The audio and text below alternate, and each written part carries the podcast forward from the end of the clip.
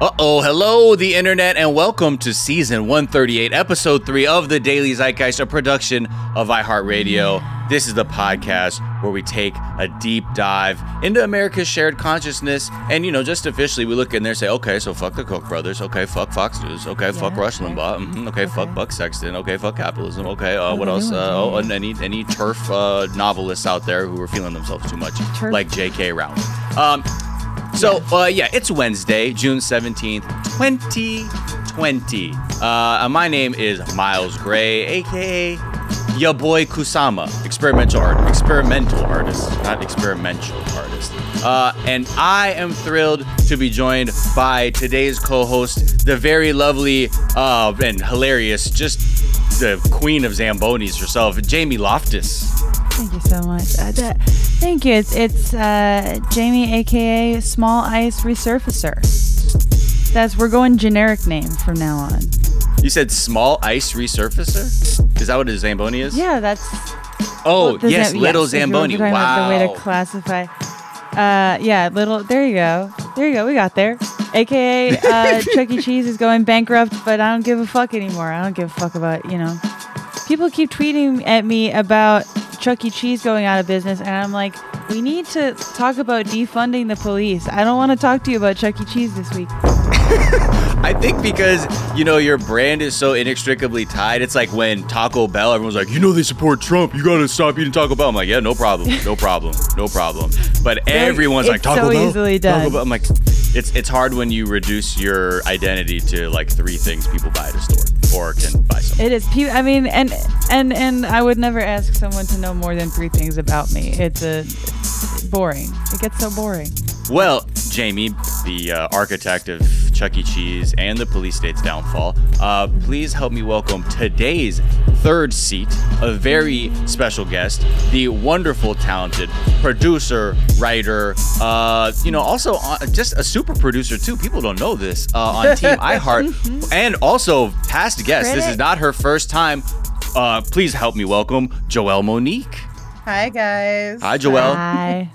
How are up? you? It's good to see you. It's really good to see you too, Jamie. Uh, how am I? Not prepared to answer that Yep, question. that's all we need to say. I was going to say, uh, how energized are you to burn it down? Oh, so ready. There we go. I like ready. that. We have to focus on a direction more than uh, sometimes Yes. the, the the aggravation that we're experiencing all at the same time. Um, sure. You know, Joelle, we're going to get to know you a little bit more. Uh, first, we're going to let people what we're going to talk about. Um, coming up in the second act, we have a very, very special guest. Uh, you, there's no doubt you have probably seen her very uh, amazing interview that went viral. Uh, that I believe is titled "How Do We Win" or "How We Win." Kimberly Jones, who's an activist and author, she will be joining us to speak with us That's joining us to speak with us. And see, I'm I am not very uh, eloquent today, but yes, I we can't wait for you guys uh, to check that out because she is fantastic. Um, and Yeah. I mean, if you haven't heard this interview, just search her name and how Pause we win. the episode and watch it. yeah, right it's. now. If you were on the, I mean, hopefully you're not on the fence and listening to this show. Uh, but if you needed even more of a reason to wake the fuck up, uh, please uh, ingest that with your espresso in the morning. Joelle, Yes. what is something from your search history that is a little bit revealing about who you are? I'm gonna go with looking up the lyrics to "Ungodly Hour." okay. Every song, but mostly "Tipsy." As I'm listening to it a lot, and if you haven't heard "Ungodly Hour," it's Chloe and Halle's new um, album. Uh, the, they're Beyonce's protege. They're sisters. They have style oozing out of their skin. You maybe saw them like was it a deck? I don't know what time is anymore. A long time ago, when they were young girls, they sang the national anthem at a basketball game, and it was revolutionary. And people were like, "How are they doing these harmonies? It's so weird and so good, and the kind of thing you can only do if you were like in the same room as a person and spent your whole life like singing together." Right. They are so weird and interesting and cool, and that album is so it's like a lovely distraction in that it's not like don't look at Black Lives Matter or don't think about like the protest or the anger we feel. It very much is like accessible to all of those feelings, but is not about any of those things. And that has Yeah. been very helpful. Yeah, I uh, they're like I was saying before, they have it all. They got it. They're They like truly truly, they have like the artistry just Mm. shooting out of them. Like their aura is it doesn't feel like a label found some talented people and was like, "Let me let us get you a stylist and Right. and and some makeup and they'll make this right." Like they have I don't know, like it's it's very refreshing to see because they clearly have their own aesthetic. It's a it's basically what the kids call a whole ass vibe. Um essentially. That's what they're calling it. That's what the kids are calling it. That's calling Miles it. is our new Gen Z correspondent. Gen Z Uh, correspondent. he yeah. reports live from Gen Z. Ever since, wasn't it you saying how those Gen Z takes on millennials? I'm like, yo, I Oh, they salute were Gen so Z funny. when they're like, They're- I delight in those. They Yeah. are They're the so most good. Precious generation. I love Gen Z so much. yeah, Bless, th- please call us out on our stupidity. I love yeah, it. Right, especially we- on that Harry Potter bullshit. Because like, I'm in a way, I feel so vindicated. I didn't fuck with Harry Potter, and I'm watching people like, I don't understand. Like, why would she? I'm like, I don't know, y'all, but that whole thing was not a vibe to me at the time. I don't need was to like, untrain Harry Potter from myself. I was never there. but yeah, I think maybe I wonder if the love between millennials and Gen Z is the first time millennials like, hey man, those kids, man, like I look, I don't get the the dance, the coordinated TikTok dances and shit, but other than that, like as humans, they seem to be all right, man. I think millennials have been uh, stomped on their entire existence since the name millennial came Yeah. out. People were like, "Oh, those kids and their Facebook," and then it was their And children, for, their children forever. Despite the fact that science is like, well, yeah, our adolescence is stretching as we live longer. That's how things happen in creatures. So I think by the time that we're like the next generation's looking at us, we're like, yeah, maybe we went through a lot. I don't know. Yeah. y'all seem pretty smart. We're happy to listen. Whatever. They're children. What do I care? Also, like we also have the great, uh, you know, honor of being financially stomped on twice now. Mhm. Uh, Oh, so yeah. It's You know- almost kinky. yeah, Like, the findom, yeah. just dominate us, please.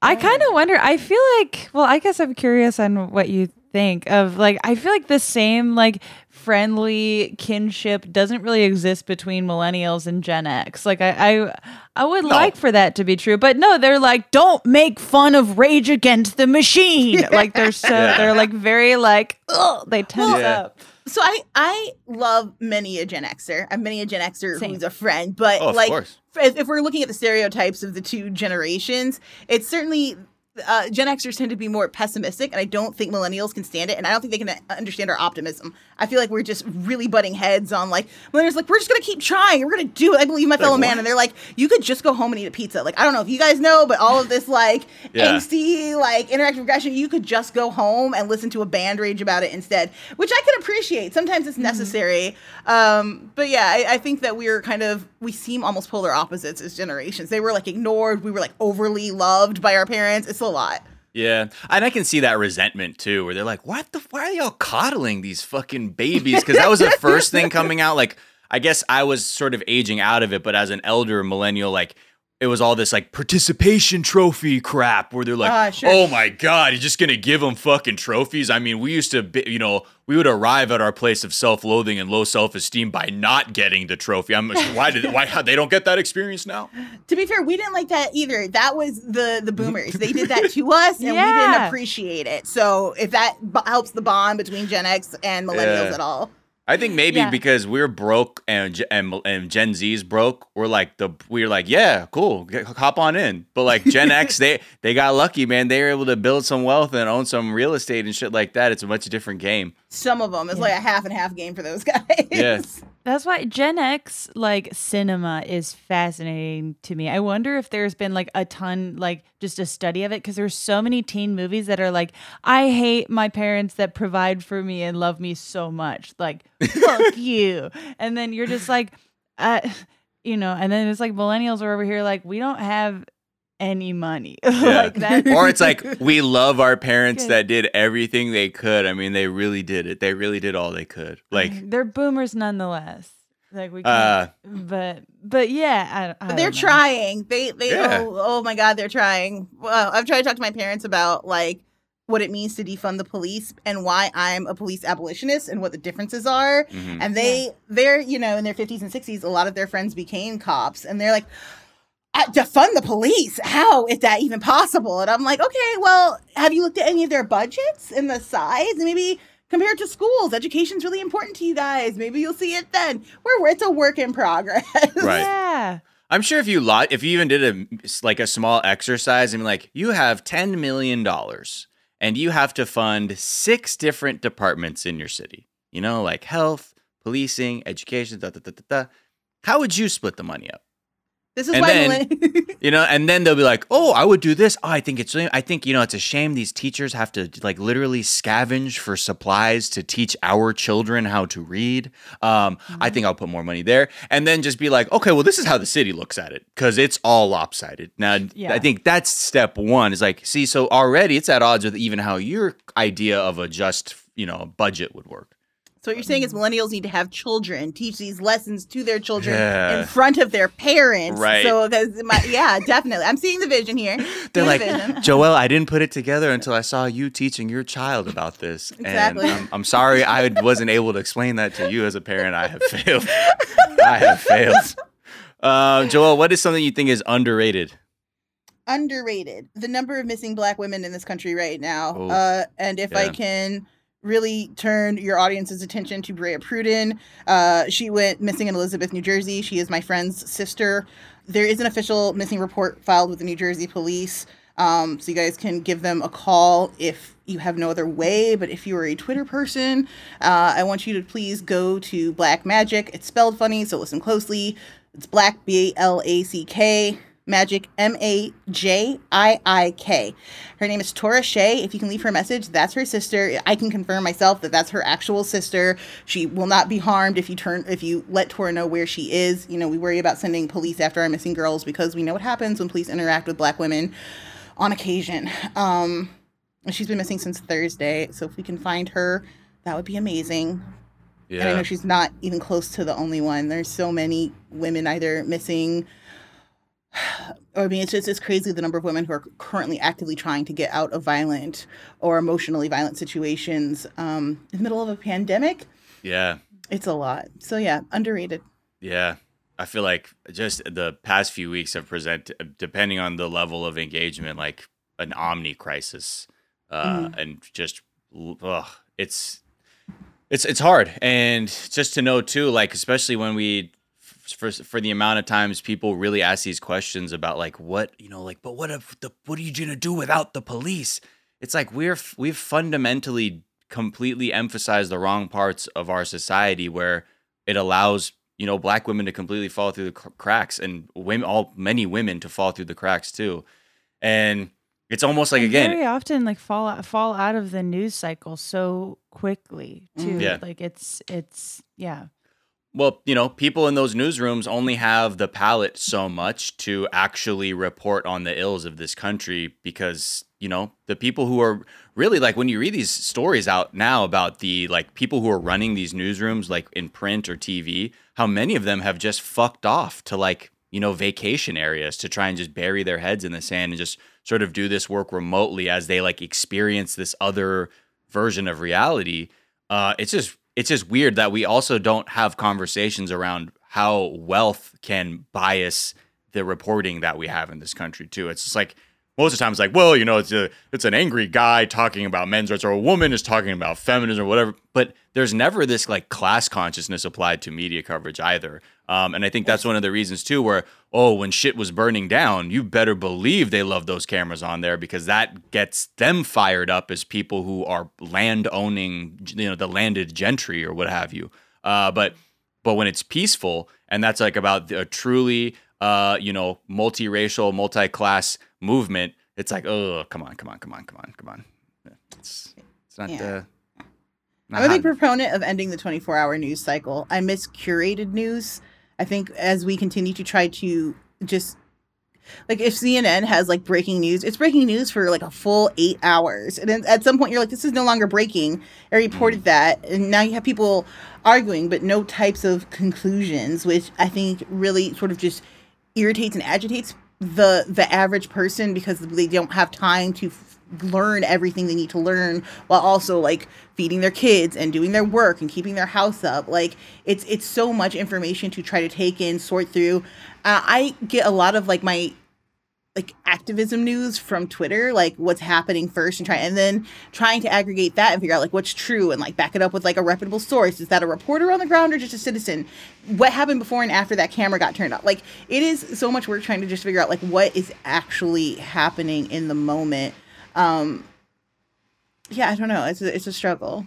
And then it feels like on top of that, it's like I feel the exact same way where it's it seems like Twitter, as infuriating as it is and can be and will always be, is like the best way to get like firsthand accounts of what's going on. It doesn't really seem like there's other ways. And now, like, I mean, I feel like anyone who's ever been on Twitter is well aware that we are not getting full, complete stories due to a number of things. But but it feels like you're being given an additional task because every time that I, I, you know, go on Twitter to find out, okay, what actually happened here, and then what am I able to do to fact check or verify any of this? Then you also are sort of burdened with going to people in your life who do just get their information from the news and have to tell them like, hey, that is not the full story of just. I feel like a, a lot of people had to explain um, what The happened bow and a arrow couple guy? weeks ago to the yeah, but like to to their parents, like Oh, oh, because word. the way that they're Oh, like yeah. that the generations before us consume information is so different and it's done with a level of trust that we don't have. Yeah. trying to explain to my parents that like I mean early before before they caught wind of like oh if we say that the cops are beating these people like people might tune in and be interested in that. Like the initial news of the protests were like people are being arrested and bombed. Like there's fires everywhere. And they had to like very detailed explain like because my parents like don't go out there. Like it's dangerous and anything could happen to you. And i was like i let, let's just see what happens. I was at the very first protest in la and like the speed at which things changed there was very much not reported on at first. It was very much like, oh, look, they blew up a car. And it's like, with three hours in a park, very passionately naming the people who have been killed by the police, very detailed explanations for what it meant to defund the police and where we wanted these funds to go and why there shouldn't be cops in schools like all like the the idea that these things aren't being explained or told it's got to be so like awful for activists like people actually out there writing the doctrine and and explaining it and like in the streets and in our government buildings like trying to advocate for all of us regular people. I can't even imagine like how upsetting it is to constantly be misquoted and being told that like oh you hate the police and we hate the system the police run on and we're telling you that it's killing citizens and you're treating us like we're in a war zone. It's like a never ending cycle of and, and I, I say never ending because when everything first started happening i went all the way back to 1912 and looked at every race riot and if you look at every race riot, you can go from the 1912, the 1968, the um, 1992 riots here, even the stuff that happened in Ferguson. Like, it's all the same catalyst, and it all has the exact same result. Yeah. It's it's white supremacy reexerting its dominance again. And I think that's even what we were talking about how the news like even the narrative of the news has been hijacked too because it went from being an another black man has been killed by police and it's it's just it's casual. The way they did it was with impunity as if nothing could happen to them. This is part and parcel of the cycle of racial violence that we have in this country. But in this specific context the cycle of violence that's perpetrated by the over policing of black communities. And very narrowly we could have began a discussion about okay now this is really about a broader issue about white supremacy and the nature of how we are policing our neighborhoods. Not the it sounds like the police and the people don't like each other which is what they they pivot to to completely take the teeth out of what you know this isn't because people aren't getting along with the police. It's because the police are murdering people. They are lynching them symbolically what have you. And quite literally in some places now i think there have been five lynchings in the last week in this country uh, in the last seven days or five days. Um, literal lynchings. Where the media really has this thing again where it can only talk about it for a second where then they go okay well let's make this about the po- it's about i think it's about defunding the police and let's get up in arms with this idea of that people just want chaos i think? Let's talk about that. Let's be disingenuous in how we even report this even though we're smart enough to know that they're not saying we want they act as if people are saying we, we want every police car to vanish at the snap of a finger and then that's how we're to do life. No. And it's disingenuous for them to even present it like that and say like, "So what are you asking for?" I think their responsibility too is to use your own intelligence to say to read what people are asking for, to present that information and then move forward because uh, again, if this if the the solutions are too uh too I think they threaten to upset the balance of power too much that they can't actually Mm. speak about that Mm. constantly on the news because it would be a conversation about capitalism and, and the institution of white supremacy. The question I've been asking myself a lot lately is what does justice look like? Like, if I'm not for prisons, absolutely not. I mean, we understand that our prisons don't reform. We understand that our prisons uh, basically cut our our citizens off at the knee when they try to re-enter society. We understand that people do bad things for a myriad of reasons and that we don't prosecute at an even level across the board. There's no it does not feel like justice even even to me in cases of murder.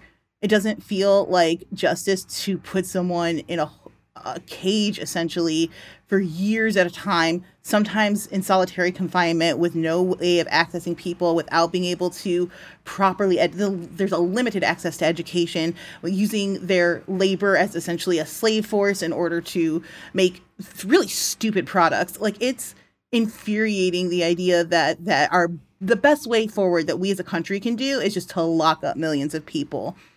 And I don't have an answer for what justice does look like yet. I know it's not an eye for an eye. I know it's not do that crime to that person. That doesn't feel to me like a just result. But I think that if we can at least continue to ponder that question and and discuss that, that we can end up in a better state for for how we handle crime or or misconduct. There has to be a better way.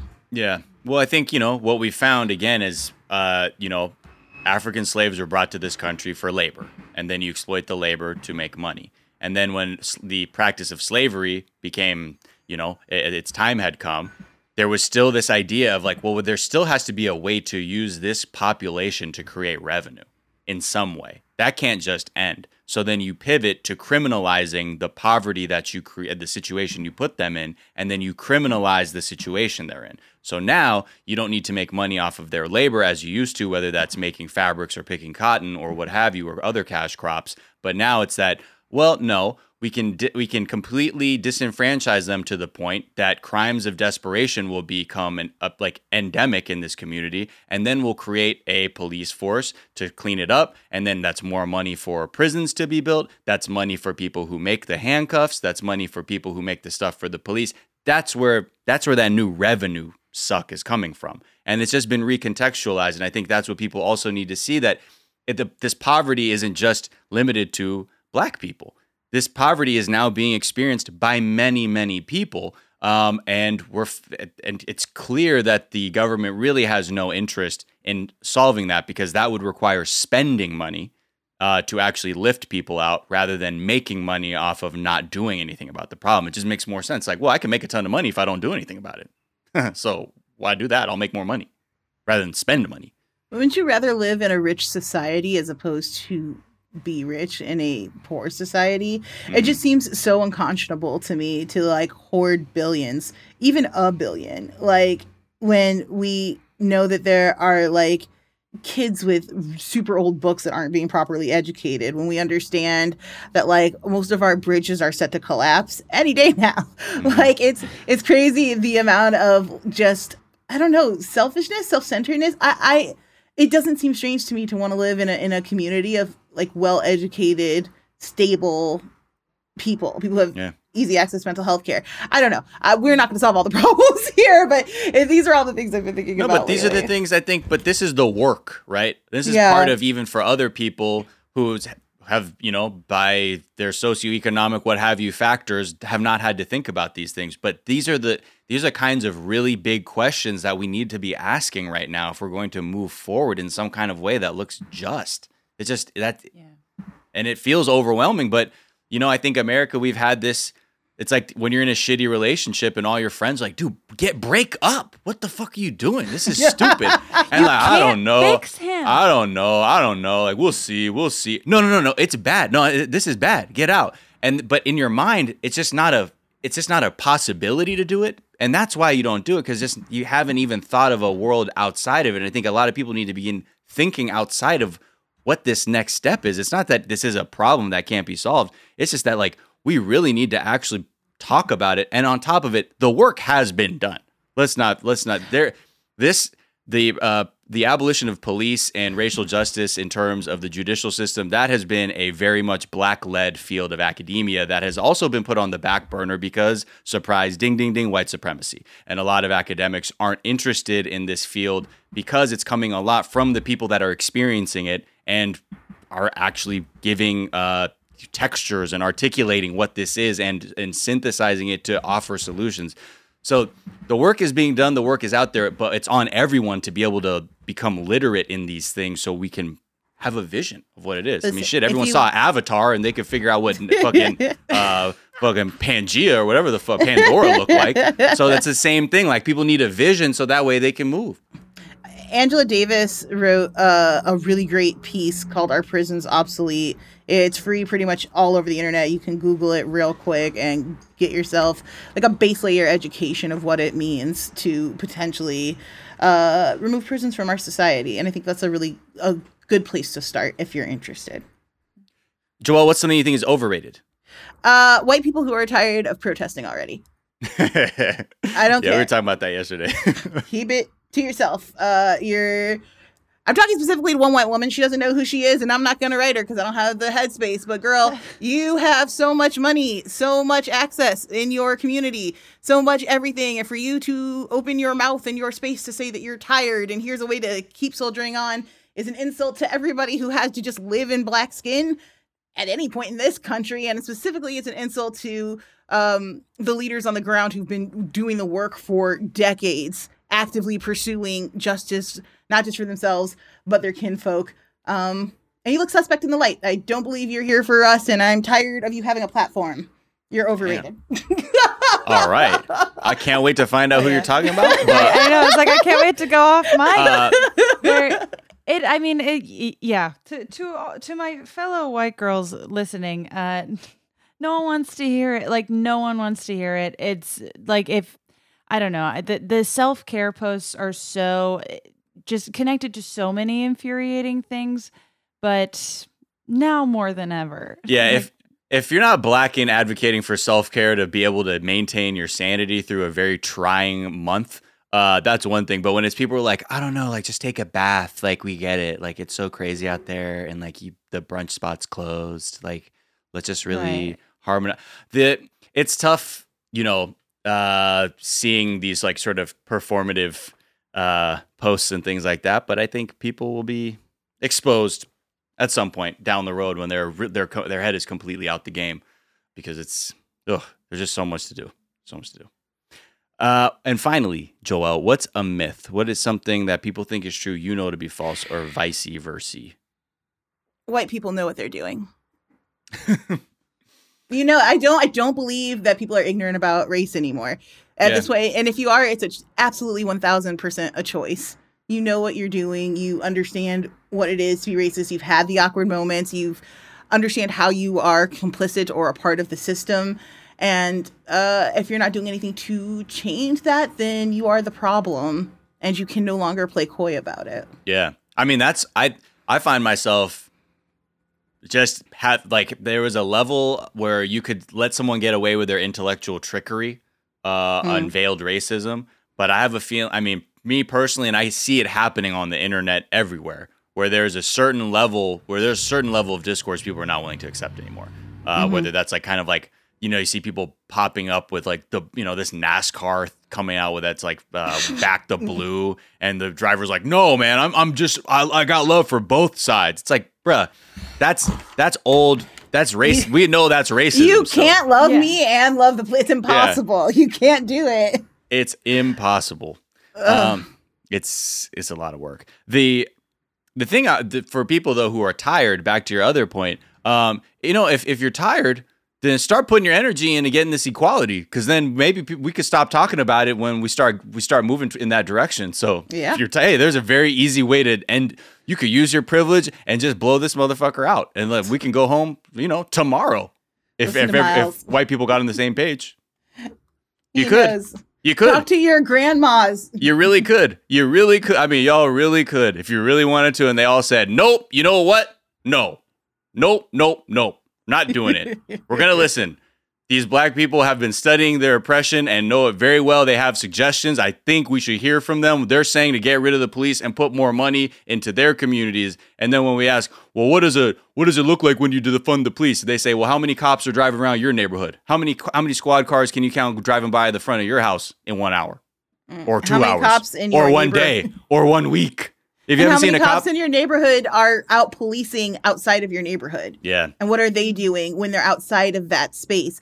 I mean, this is a huge part, part of the problem with police is the fact that they are bringing in a lot of people from outside the neighborhood who don't know the culture, who don't know the people, who are ready to just attack, and they Yeah. have no concept of what it is to keep that neighborhood safe. I mean, we, we just need to get people who have the the heart to care for people to be like if they want to be anything close to what we're calling police anymore. Hmm. Um, the first step is I'm not will if if a police pulls up and says, "Hey, what the fuck you doing over here? Hey, hey, come here, come here, come here." No, no, no. That's not that's not that's not what the face of policing should be. It should be mm-hmm. seeing someone destitute and telling them, "I'm going to take you somewhere for safety," or mm. checking in on somebody and saying, "Like, I understand that you need help." And let me get that for you because that's my role as someone who is to serve and protect the people of this community rather than to be suspicious of and brutalize. It's the difference between cops handing out PPE in Manhattan and busting people in the Bronx. It's that sort of level of difference in in protection and and civil service. Really, I think is what we're talking about. And I think that the role of, that officers perform now should just be civil service, which is not about catching the bad guys, but about uplifting your community. Um, and I, I don't think we can do it with police. I don't think you can do it with the same star that slave catchers held. I don't think you can do it under the institutions that for years have sort of hidden and protected police from any kind of accountability. And that's why I think they have to be abolished. It's not that I want these people out of a job. I just want whatever you were doing in the police force to be redirected to a community civil service unit that can better support the community as opposed to um, terrorizing it. Yeah, because the problem isn't crime. The problem is the environment that is creating the crime.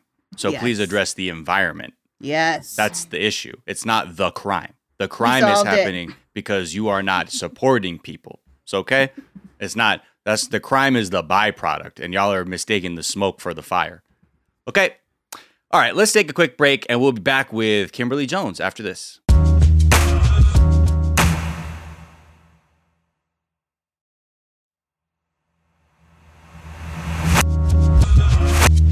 And we are back, and we have a very special guest uh, today. Uh, someone who I think most people, uh, if you've been engaged at all with social media and the goings on in our country, have probably seen a very uh, amazing interview uh, with this woman. She's an author and activist. Uh, her name is Kimberly Jones. Kimberly, welcome to the Daily Zeitgeist. Thank you for stopping by. Oh. Oh. Welcome. Uh, yeah, thank you guys for having me.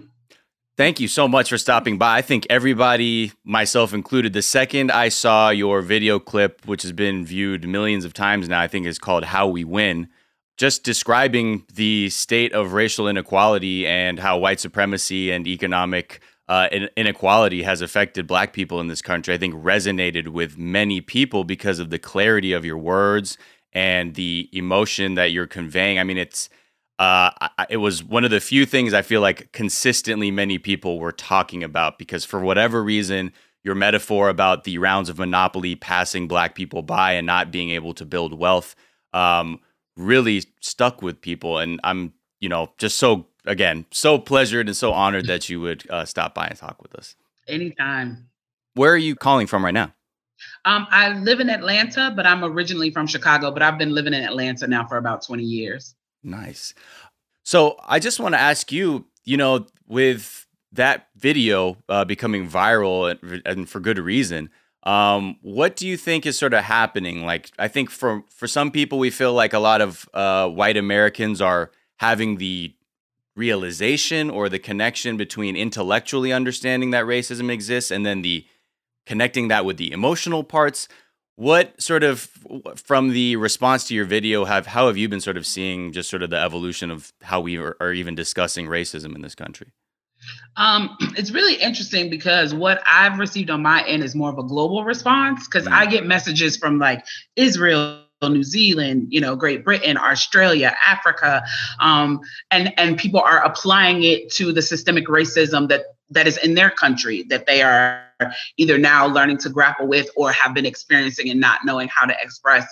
But particularly in America, the most interesting thing has been um, a lot of the history and what I talked about, people were unfamiliar with. The amount of people have told me they had never heard of Tulsa, they had never heard of, of Rosewood, um, was astounding to me, especially because I, I, honestly I'm keeping track of the cities where instances like that happen, and right now I'm up to 29. Mm. And so it's this this notion that there has been this hidden history that informs how we view our current state um, that people haven't had access to.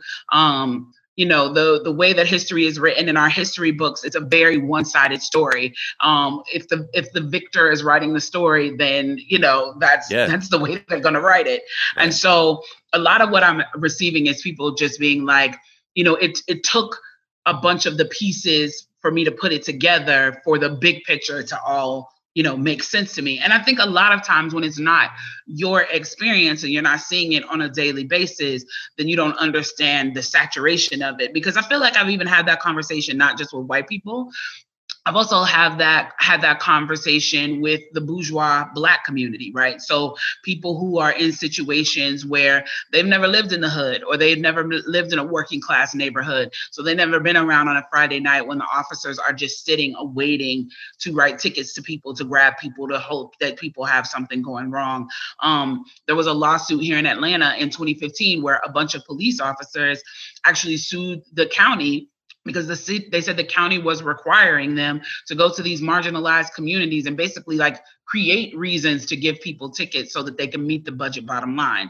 So, but if you're not in a neighborhood where you're watching this consistent harassment, then it doesn't seem real to you. Because the thing is, we talk a lot about the people who have been murdered, as we should, because those cases deserve justice and they deserve communication. But what people are not talking about are the daily indignities that people suffer at the hand of the police.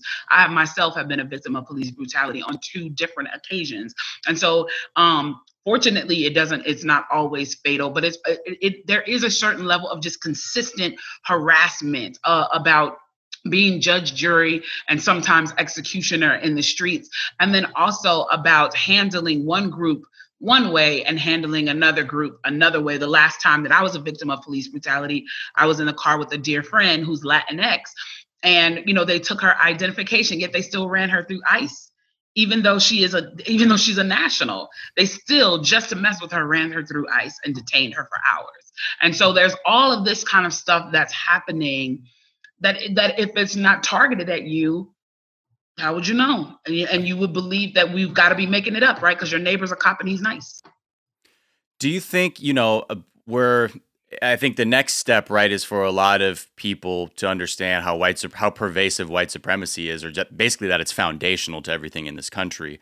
Uh, mm. That to then move past it, right? That we also have to begin, like you're saying, if we're going to have these realizations, right? If people are going to say, like, "Wow, our, our neighborhoods are over policed," what do you think the ability is, or how much faith do you have? Because in people to really keep this ball moving, because now you have the president.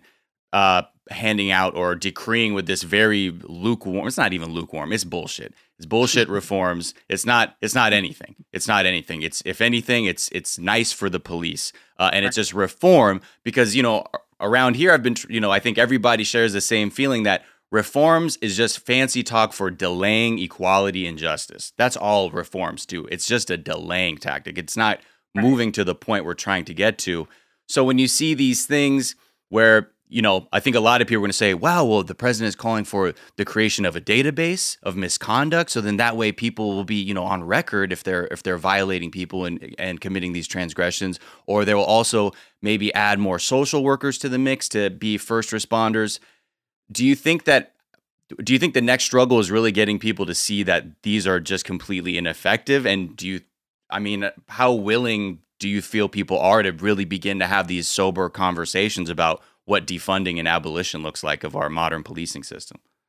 Um, I don't, I don't, I don't think that people really are ready to have the conversation in, in, the way in which they're giving lip service to it at this moment. Um, because I think that you see that in these types of plans that are getting rolled out, right? So you're saying create a database where you can see these these um, transactions that kind of almost semi already exist right so um like you look at the the case of the the police officer or the police officers who were involved in pulling those kids out and tasing them um, over at Clark Atlanta. Well, there was there was a murder of a, a young man who was suffering from mental illness here um, in Atlanta in 2016, Jamarion Robinson, who the officers put 76 bullets in him. They fired over 90 rounds at him, and 76 bullets hit his body. Oh, one of the officers that was involved in the case with Jamarion Robinson, which his mother still has not received, you know, any resolve for, was one of the officers who pulled those kids out of the car. That officer has already had several you know, tra- he has, has had several instances of misconduct that have been documented, that have been reported by the people, that his superiors and the union are aware of. Yet he was still in the force and he was still in the streets and able to harass somebody new that night. So that system's already in place. That's internal affairs. That that's already a system. So to pretend as if though it's the creation of something new is comical. It's like, no, you don't want to you don't want to change anything you're aware that the common the average american citizen is not aware of the systems that are already in place so you can push forth the ones that are already in place and say look ta-da we're going to do these amazing awesome things and it's like these amazing awesome things already exist and are already not working and i'm on to you sir right do you think like we have that opportunity to i mean like you're saying uh, we're not ready to have that conversation but it seems like a lot of people are willing to at least acknowledge the pathology of white supremacy in this country and right. the idea that black bodies are a threat and disposable as part of this conversation because that's how police are viewing uh, these any marginalized community especially black and brown people in this country uh, but you know it's still this thing where it's like if we're talking about the police we're, we're not actually talking about the greater issue because really it's it's this idea of how blackness is viewed in this country uh, and what the responsibility is of white America in relation to that. Uh, that yeah, like you know, I feel like everybody's trying to be like, yes, we're almost there, we're almost there, but let's really have this, let's really take this conversation to the next step. Yeah.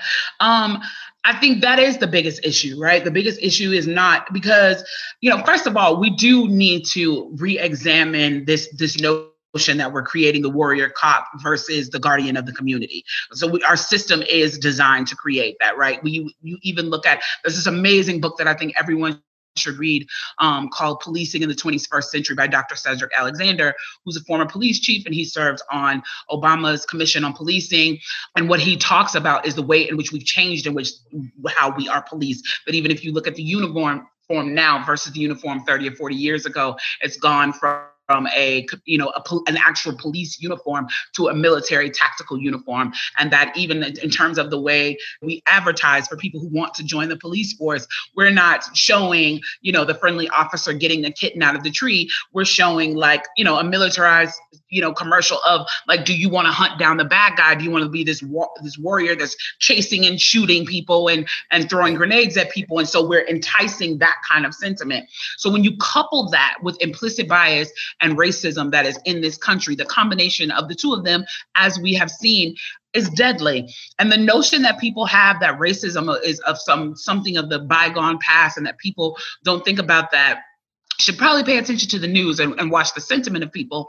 But also we have to be realistic about the timeline right? So you're thinking about you know 1955 1965 where lynchings were still commonplace and there are pieces of that that we don't discuss about how often people took children to lynchings for for virtually for entertainment to watch people being lynched. So if someone was, you know, 10 years old in 1965, they're now 64, which means they could be a CEO, a officer, a, con- a congressman, a senator, the, the, the local storekeeper. So to think that this this this this sentiment of black lives having no value has disappeared when people who were were eyewitness and participants and some of the worst atrocities of this nation like lynching are still at a young enough age to have the voice and have the control and power on what's happening to us is insane. And it's like what do you think they taught their kids? What conversations do you think they heard at their dinner table on friday night? And so we have to start working at peeling back peeling back the psychological effects of that. And and a lot of people don't like it when i say this but at this point i'm over the adults. We're all rotten and no good and we've all been tainted. I think we need to start focusing our energy on educating the, the next generation. We need to start having these in-depth conversations workshops and and change making instances in schools. And i'm talking about from middle school to high school to even the collegiate level to say, okay, we all need to process the trauma of white supremacy on both sides and have people start to grapple with some feelings that they have inside of them that they don't know even exist because of what their parents have taught them or because of what their experiences have been. Absolutely. I mean, one of the, one of the things that I, I mean, everything about your speech was so incredible and so powerful. But I think that, uh, based on what I've seen and when I sent your speech to my own parents, it's a lot of what I hear back is that, like you were saying earlier, this is history that is not taught in schools. And it's history that I think to some extent needs to be sought out um, and because it's it's just not on the curriculum and finding i mean I, am aware and, and know how on a state level and on uh, on a national level how there's such a stranglehold on what is taught and who gets to write the history books and what gets the wide distribution. And it it it does seem like the absolute bare minimum that these need to be taught and and not just um, events that have been erased but also uh, the way that I mean we were talking about this a little bit on the show yesterday where the way I was taught when I was in in school was that basically uh, Martin Luther King solved racism, and we don't really discuss um, the circumstances that he was murdered under, and and the way that it's so glossed over that just you have generations and generations and generations of people who have just been completely miseducated. Yeah. Well, let's say it here, it was the FBI that murdered him. Like we had a whole trial and it was proven. And I mean, Jamie, I went to an all white school. I, all minorities in my community made up less than 1% of the population. I got the very same education, except for the fact that I had black parents and a black grandmother who cared that I knew black history. And so, you know, mm-hmm. finding that is often it's to all of these points, trying to educate the children is so hard when black history is relegated to just black people. It's like, oh, you have a black mm-hmm. museum. That's where your history is. Oh, you have, um, you know, there's an African festival happening, which is racist. The fact that there are like a thousand cultures with on the continent of Africa, and it blends it all into one. Like trying to get a hold of Black history, even as a Black person in America, is work. And I think it's going to take a lot of systemic change from the way our schools are run, from the fact that most of our books come from one place in Texas, and they like to talk about how slaves were happy in those books. Like it's it's such a it feels like an insurmountable mountain to climb just for us to understand our own lineage in this country, which is crazy because we built it. Mm-hmm. Yeah. And the irony too is, you know, to be stolen from Africa and then you're paying companies like 23andMe just to find out you don't know where you come from. And then they're of, turning your information over to the police. So that's a really vicious cycle. And I think, again, it feels insurmountable, right? Because white supremacy is so pervasive. Every single thing we come into contact with is touched or built on this ideology. So our educations are built on that.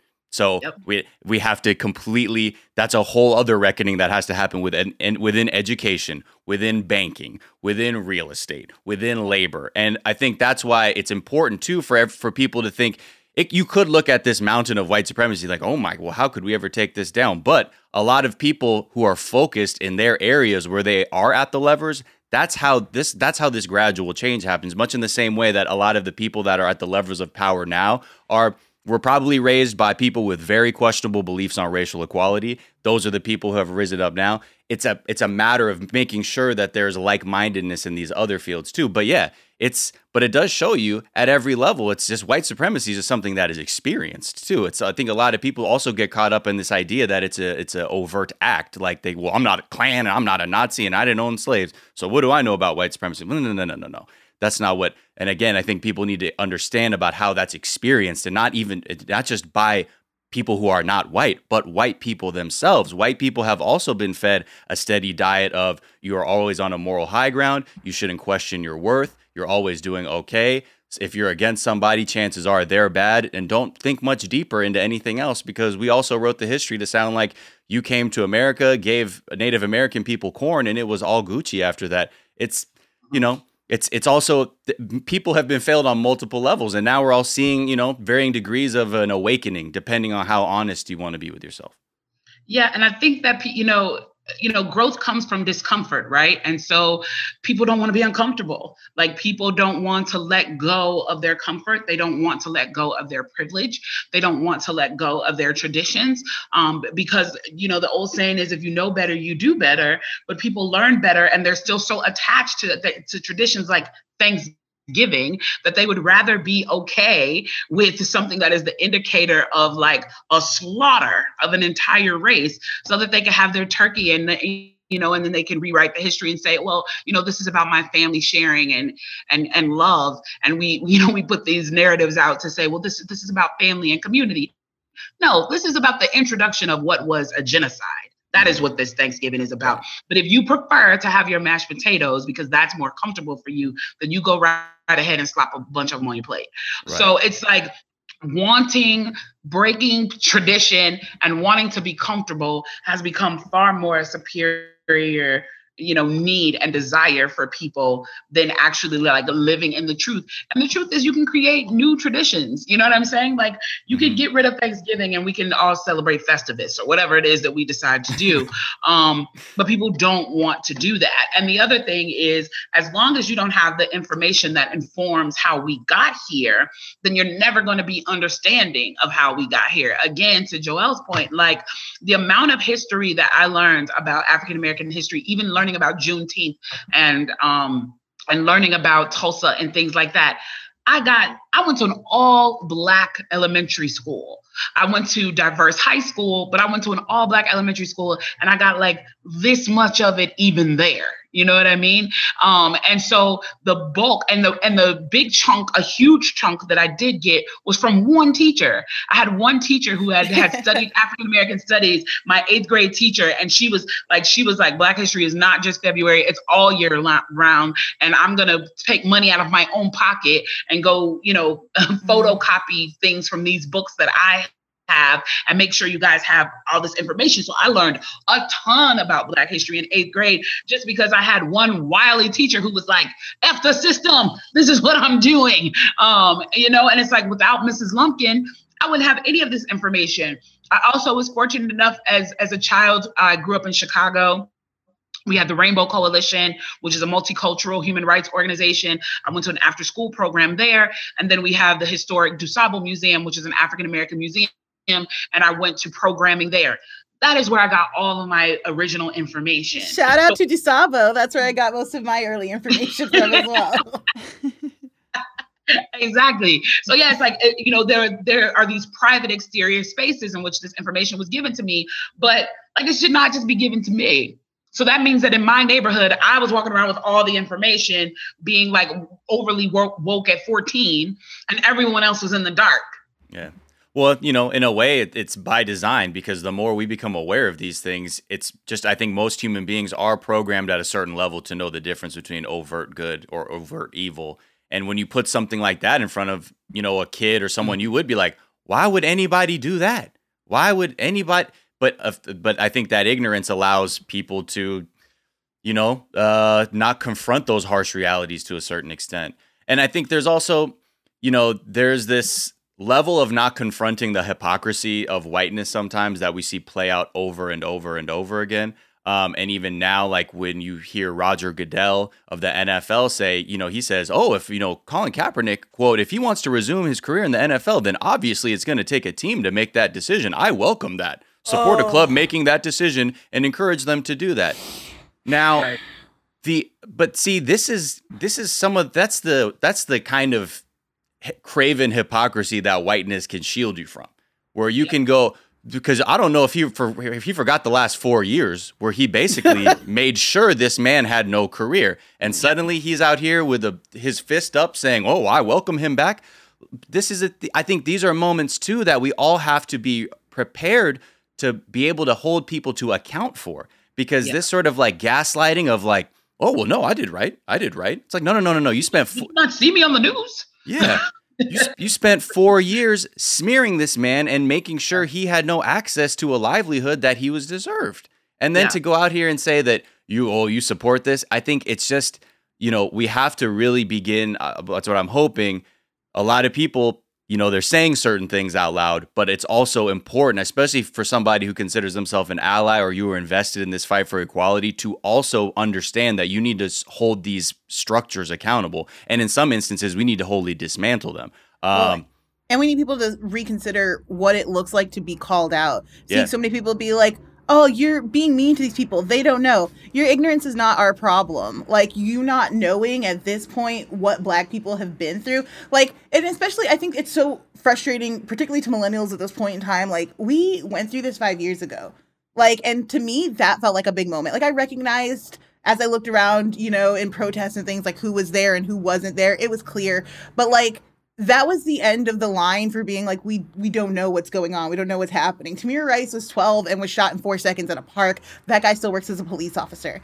I don't have time to be nice to you or to kindly explain why my life has value or why it sucks that we have a sea of diversity initiatives being led by black people which is essentially 12 hours more on our week of work that we have to do. Like it is crazy the amount of work black people have already done. So for you to also then be upset that we're pissed who can who can coddle you more than this? This is another layer, another shield of whiteness protecting you, and it's exhausting. It is so exhausting. Lord, it's exhausting. It's so exhausting. And, and and and just like to your point, like willful ignorance, um, and and and to me, sometimes malicious intent that you have set up that you feel like you can back out of. Because don't even get me started on Donald Trump going to Tulsa on Juneteenth. Son, yeah, glad. Well, yeah, the most he did was realize, okay, that's too hot, so we'll do it on the 20th. That's the most they could do. But I mean, it shows you that this country is evolving in a, at about maybe four or five different speeds. You know, one important thing everyone brings up is this like, this idea of like what we even read in school. Like, I don't think I read a book about a black person uh, maybe until To Kill a Mockingbird was the first time. That was my. Fr- oh no, maybe Tom Sawyer. And even then, uh, we're using racial epithets, and then my teacher's trying to tell me, well, that's a different time. And Mark Twain, you know, mm-mm-mm.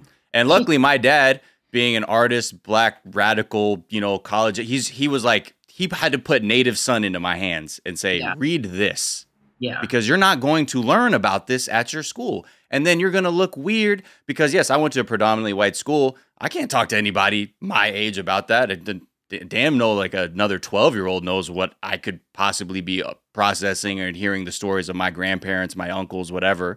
Right. Um, how important it is to get this like literature in people's hands. And, and Kimberly, you are an author. Um, and your book that you wrote, uh, that you co-wrote, "I'm Not Dying with You Tonight," you wrote that sort of on uh, with the backdrop of the of the Freddie Gray uh, uprisings in 2015. Um, Yeah.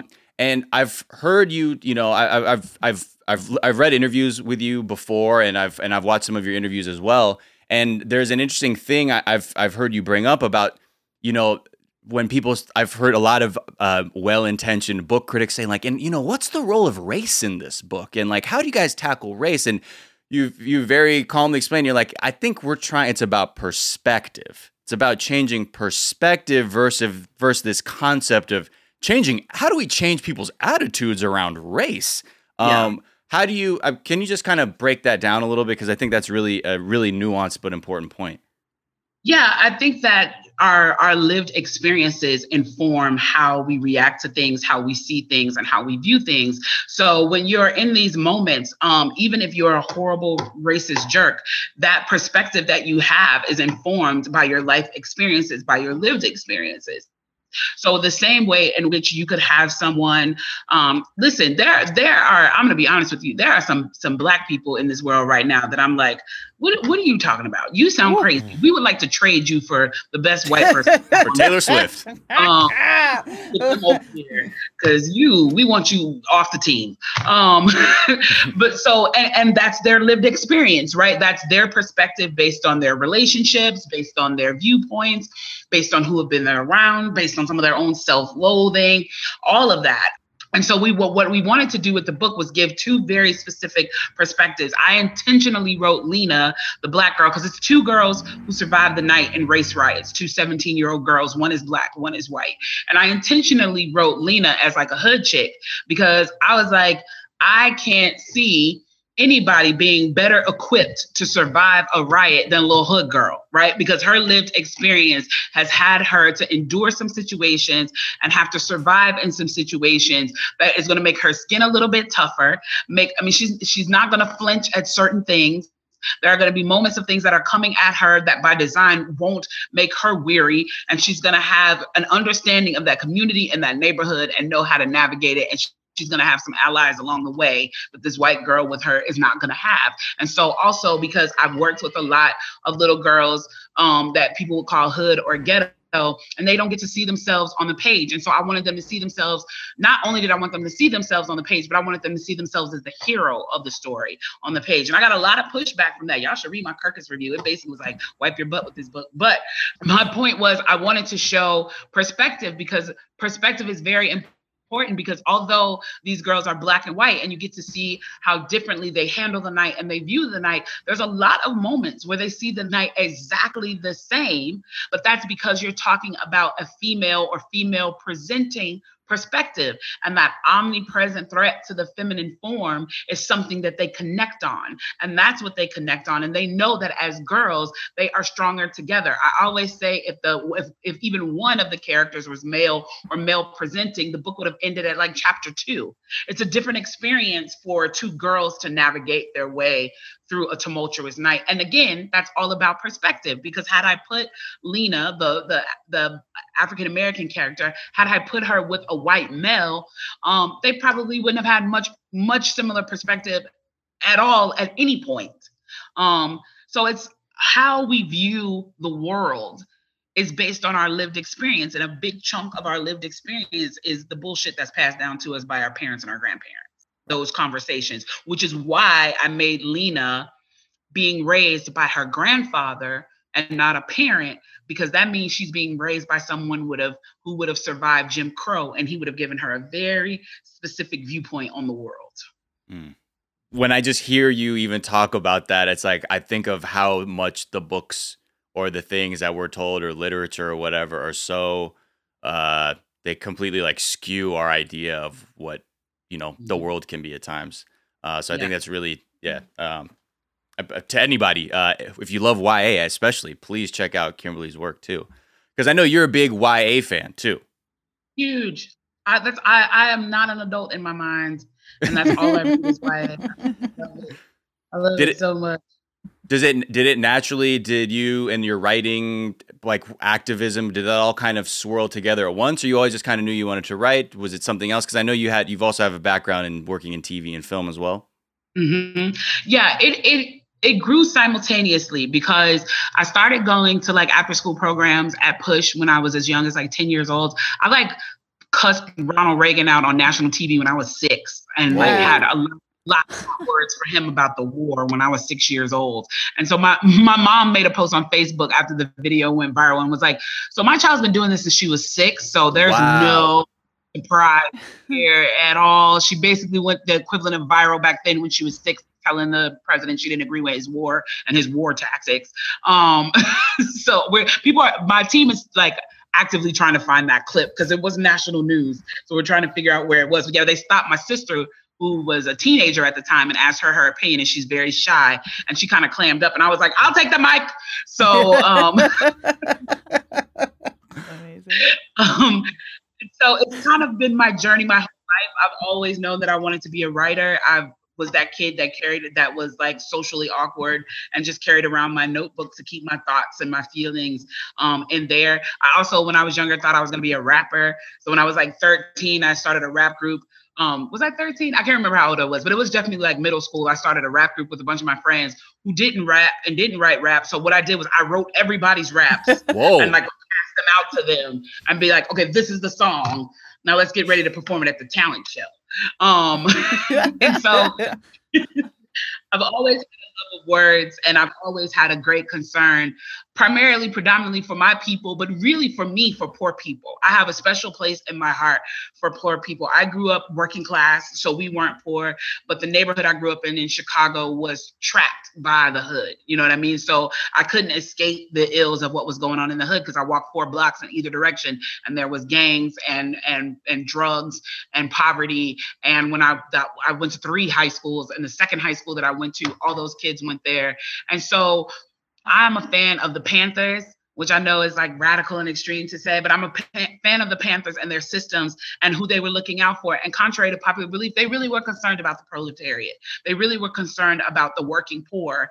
And, you know, the, we have to be concerned about the least of them. We have to be concerned about the least of them because if if we say we're a great nation and we have people in this country who are food insecure and who don't have money to go to get help for mental health. That's a problem. That's a problem. And we've built this system that's like the rich will get rich and the poor will get poor. And it's just getting worse. And we're and it's allowing us to pit ourselves against each other when it's like, no, no, no, no, no, no. Poor people, we need to rally together. And by poor people, I also mean the middle class, because you are about to be poor in like 10 seconds. Yeah, I think middle class are the people who believe the uh, illusion of like gaining going into the one percent the most because it's like almost yeah. right there. It's like, oh no, no, no, yeah, I can like, almost no. do it. Let me, but let me preserve this this socioeconomic structure so that I might may one day enter it as well. And I think again, it goes back to the point like every great movement.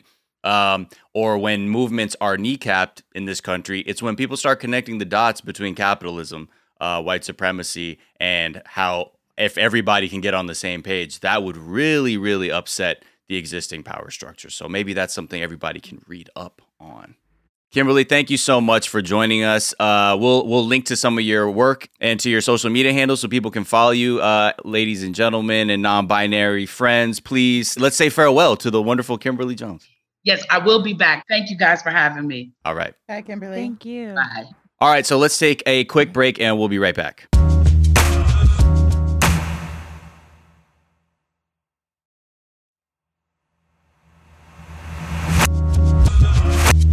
And we're back. And I figure this is a great group as any to talk about this with for two people very uh, interested in film. For me, uh, I just I dabble, I dabble, I dabble in the film critiquing. Uh, not as much as the two of you, but the Oscars have announced that they are going to uh, they're going to push back, just postpone it a couple weeks. Uh, but they're still going to have some Oscars, and the I guess the eligibility window will be extended. So worry not uh Tenet like, or Sonic. I don't know. I don't. I, I, Joelle, what do you think? I'm just like, I don't. Is it really going to make that much of a difference? It's not like you, people can't make more stuff right now. That's like the issue. Like, it's not like, oh, this will buy us time to make things. Like, we, you can't.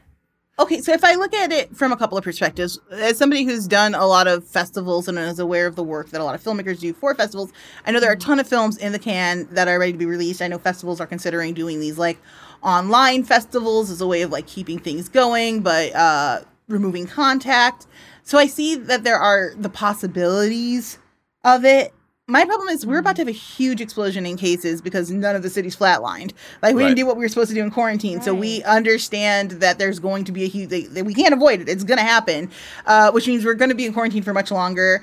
Um, which means what you you stop pausing for a couple of weeks. It just seems also way too early. The, you're not until next year. Like chill, bro. Like maybe give us an announcement in November. Like, because there's nothing the Academy really needs to be doing. Like, you have the space that's secure. No one's worried about that. You guys have right. the funds. Yeah. You're fine. You're gonna watch the movies or you aren't. You can probably decide that within about four or five months of the festival or of the show. And I think we're still two months away from that. Yeah, because we the usually airs in February.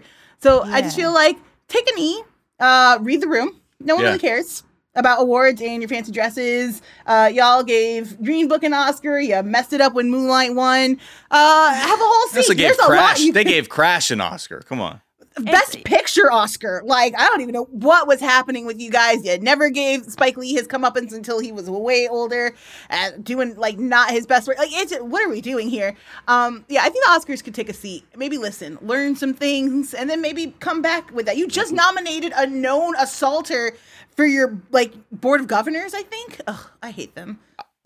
it's there are just like the list is, is infinite of how many more productive announcements they could have made over like, right.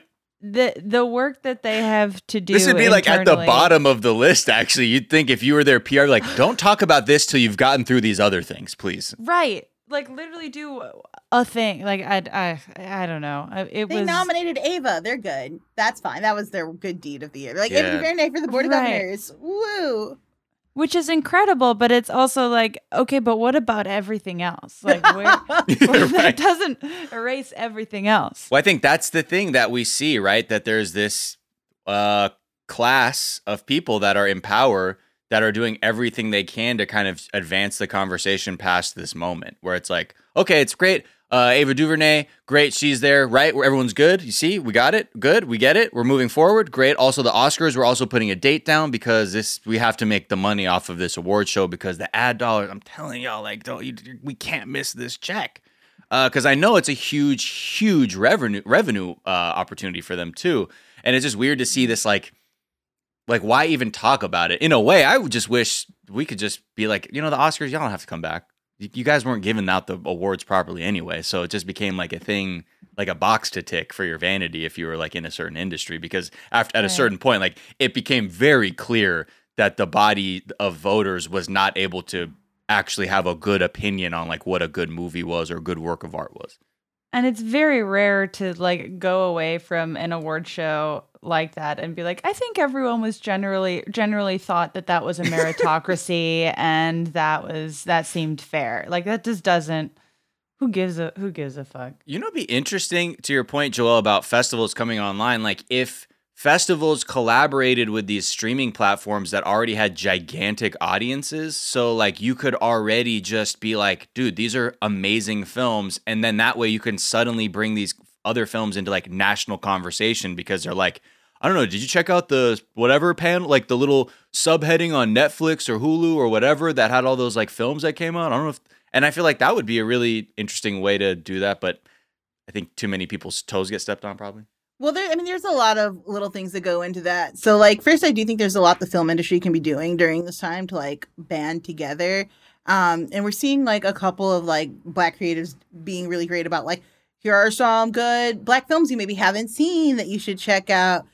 I will get it later, but there is a movie by a 19 year old on Netflix about uh the church in the South that is so freaking good. Um, Wow. that Array produced. Philip something. Oh my god, this is really annoying. Uh, I will get it later, and I we can drop it in the show notes. Burning Um, Cane? Yeah, yes. Burning Phillip Youmans does. He's 19 and has one of the strongest visions of any filmmaker I've ever seen. It is. Yeah.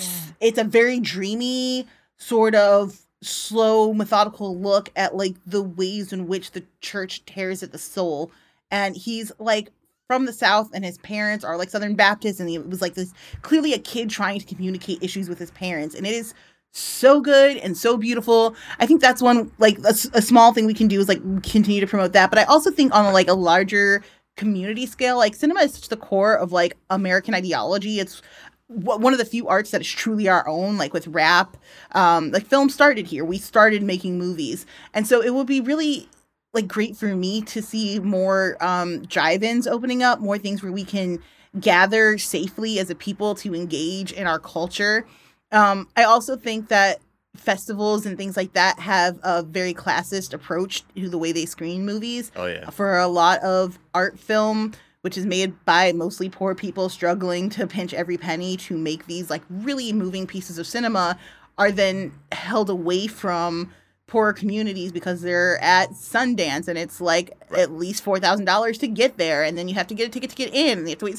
They get so many hurdles to just try to access this stuff but I know that they have to make money. I like the idea of like a $20 ticket. You get to pick like six or seven films and you can download them from a streaming service and then you know that's a way for people to engage with new content that's already been made that's benefiting like poorer or or you know not supported artists i think that there's a lot we could be doing to sort of engage with our communities especially during this time we have the internet there's nothing stopping us except for Yeah. people's greed Yeah. yeah. That just reading, uh, Phillip Youmans, he he wrote, directed, and shot and edited when he was 17. miles his next Oh He's- my god. I gotta watch His- this. This his is next film is about the unofficial black panther party in the south and what the things they were doing in the 60s that's his next movie he's already working on it wow. He got the Oh cast my together God. himself. He wrote Ava DuVernay. He hand wrote her a letter and sent it to her and was like, "I think you're the only one I want to distribute my film." Whoa, this car that Wendell Pierce is driving in this screenshot, my dad has this car. That's my Shut dad's up! favorite BMW. Whoa. All right. I'm going You got to in. watch this movie. It's really Wow. powerful. Thanks, see, Joelle.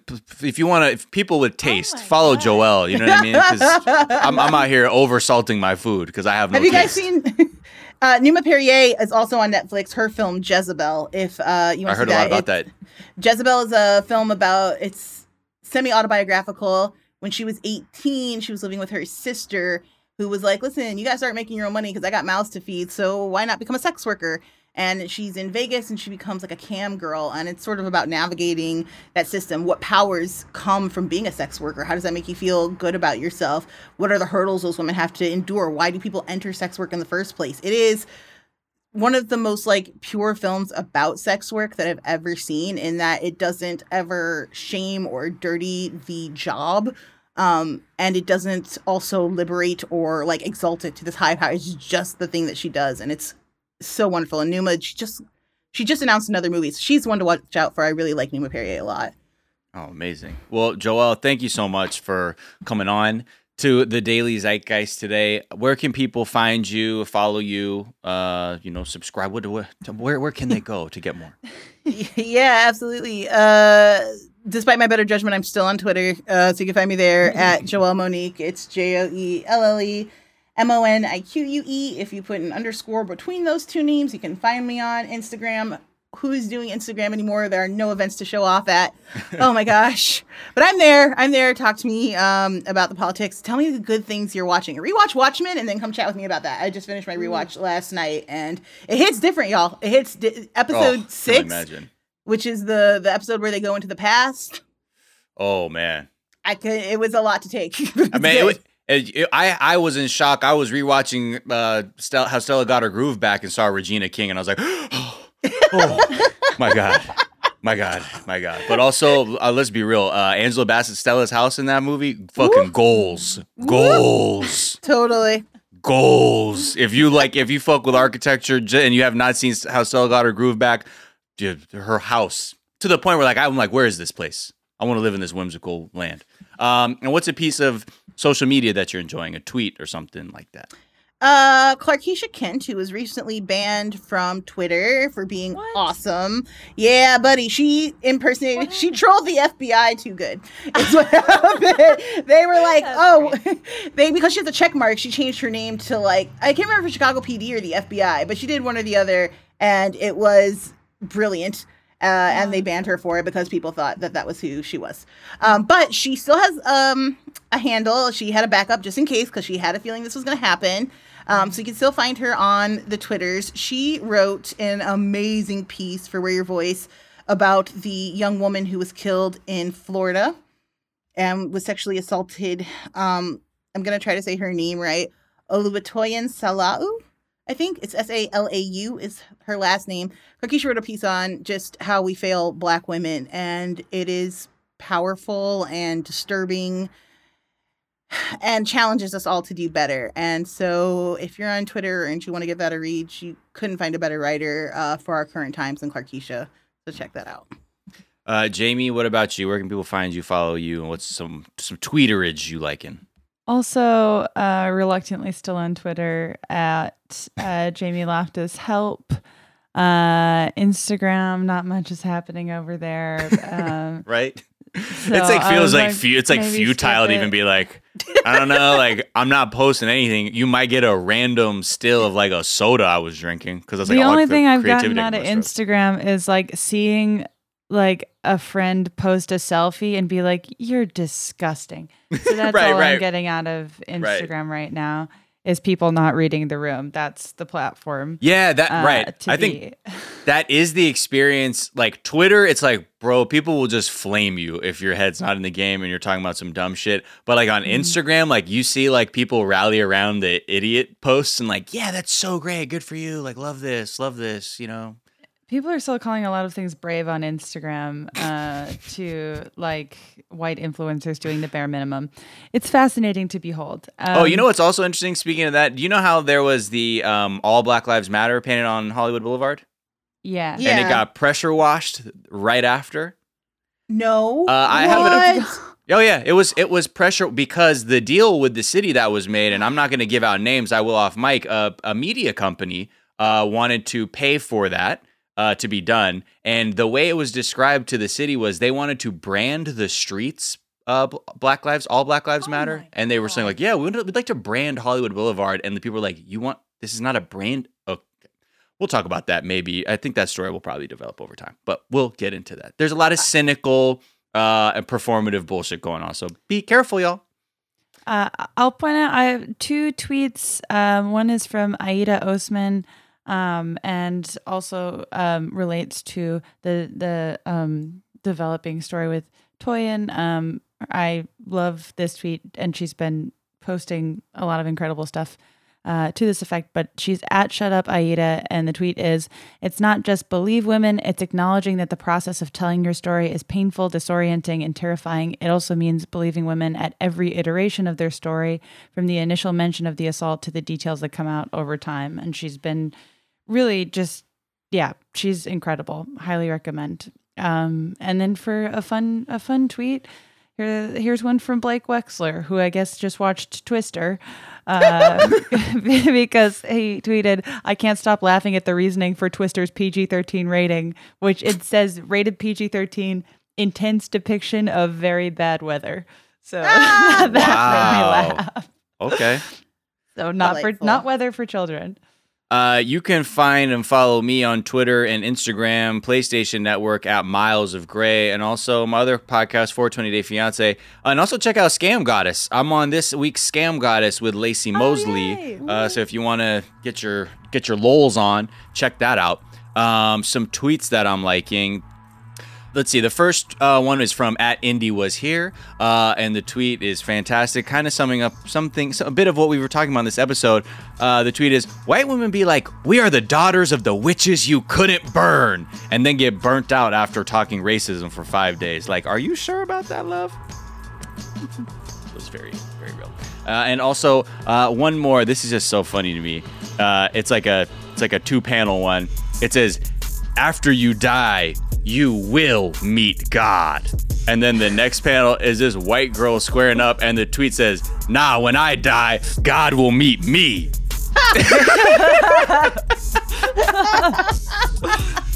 just so stupid. Gen Z, I needed that Gen Z. Gen Z, Uh, and that is from again. at uh, at Onda Viagra. At Onda Viagra. Wow, see, and I'm all old being like at Onda Viagra. I'm old, and I should have been told. Uh, and yes, you can find us at Daily Zeitgeist on Twitter, at The Daily Zeitgeist on Instagram. Uh, we have a Facebook fan page and a website, dailyzeitgeist.com, where we post our episodes and our footnotes. Thank you. Uh, as well as a song we write out on. Uh, not to mention, this show is a production of iHeartRadio. If you want more of this, just go check out Apple Podcasts or wherever you get those podcasts for free. Uh, and the song that we are going to write out on. Actually, hey, let's do. What's your favorite track on Ungodly? I'm gonna be controversial and say tipsy. Okay, let's Ooh, do okay. it. Um, Yes. from Joelle Monique, we're getting into it. Uh, Chloe and Halle, Tipsy. Here we go. Uh, have a good day. I know it's hump day. We have a few, just a few more days till the weekend where we will continue to be confused that somehow It's- another week has gone by. it's so weird. Just like on, we were, uh, Joelle and I were on a call earlier and we had spoken to someone like four days ago and I could have swore it was maybe two weeks ago. Time dilation is real. All right. Peace and blessings. Bye. Bye. Don't